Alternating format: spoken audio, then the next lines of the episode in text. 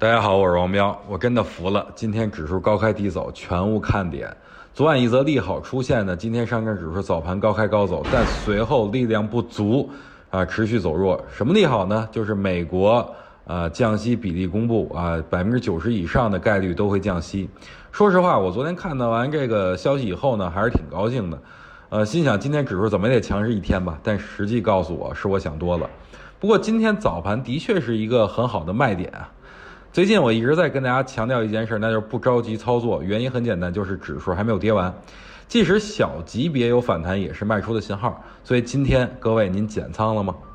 通过技术来看呢，今天指数再创新低，昨天最低点是二九零八，今天最低点是二九零七，用肉眼基本看不出来，除非您把指数调到五分钟级别啊。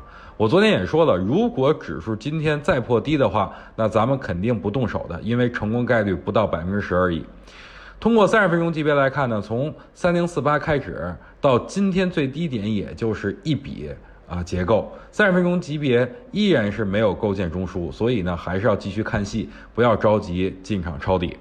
通过大级别来说，MACD 依然是绿柱子在。加长啊，不排除明天或者下周有一根中阴线的出现，所以大家一定要小心一些吧。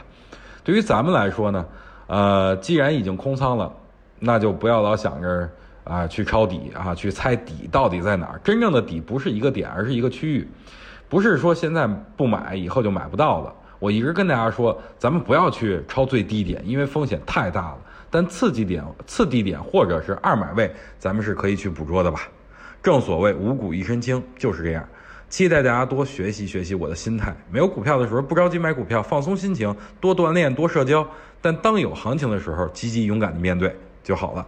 好了，这就是今天的语音解盘。如果喜欢的话，记得点赞。拜拜。